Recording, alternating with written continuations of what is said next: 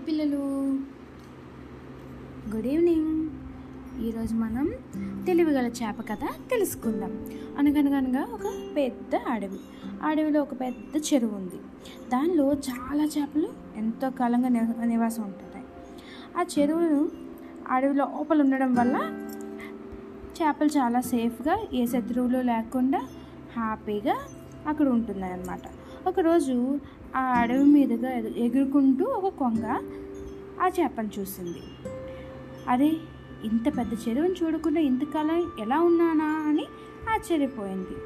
సరే, ఏదైతేనే ఇప్పుడు వెళ్ళి చూద్దాం అని చెప్పి ఆ కొంగ ఆ చెరువు గట్టు పైన వాలింది.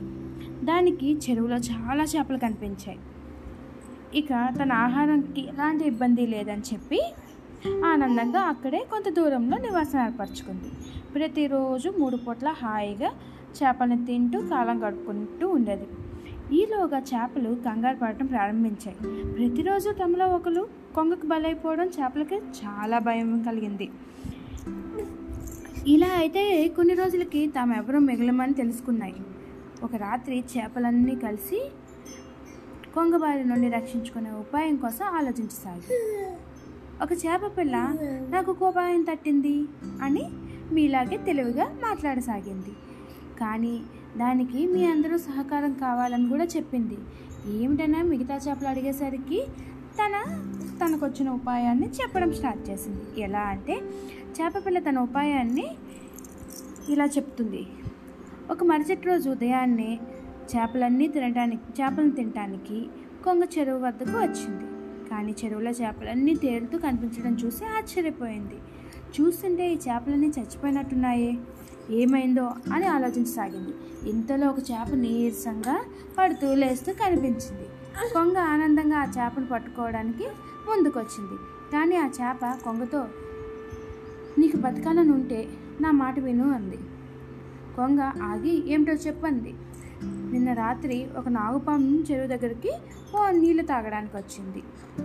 కానీ అందులో ఒక చేప ఆ నాగుపాముని కొరకడం స్టార్ట్ చేసింది. దానికి కోపం వచ్చి ఆ చెరువులో పాము విషాన్ని కక్కి వెళ్ళిపోయింది. దాంతో చెరువులో నీళ్ళన్నీ విషమయమైపోయాయి. అందుకే చేపలన్నీ చచ్చి తేలుతున్నాయి. నేను కూడా ఇంకో క్షణమో చాపబోతున్నాను. నన్ను తింటే నువ్వు కూడా చనిపోతావు, జాగ్రత్త అని చెప్పింది. దాంతో భయపడిపోయిన కొంగ ఈ చెరువులోని తనకి ఆహారం దొరకదని తెలుసుకొని మరో చెరువుకు వెతుక్కుంటూ వెళ్ళిపోయింది. చేప పిల్ల పాచికి పారినందుకు చేపలన్నీ ఎంతో సంతోషంగా దానికి జేజేలు పలికాయి. చూసారా, చేప చిన్నదే కానీ దాని తెలివితేటల ముందు మిగతా చేపలన్నీ కూడా తలవంచసాగాయి. దానివల్ల హ్యాపీగా అందరూ ఆ చెరువులోనే నివాసం ఉంటూ హ్యాపీగా కాలం గడిపసాగాయి. బాగుంది కదా పిల్లలు?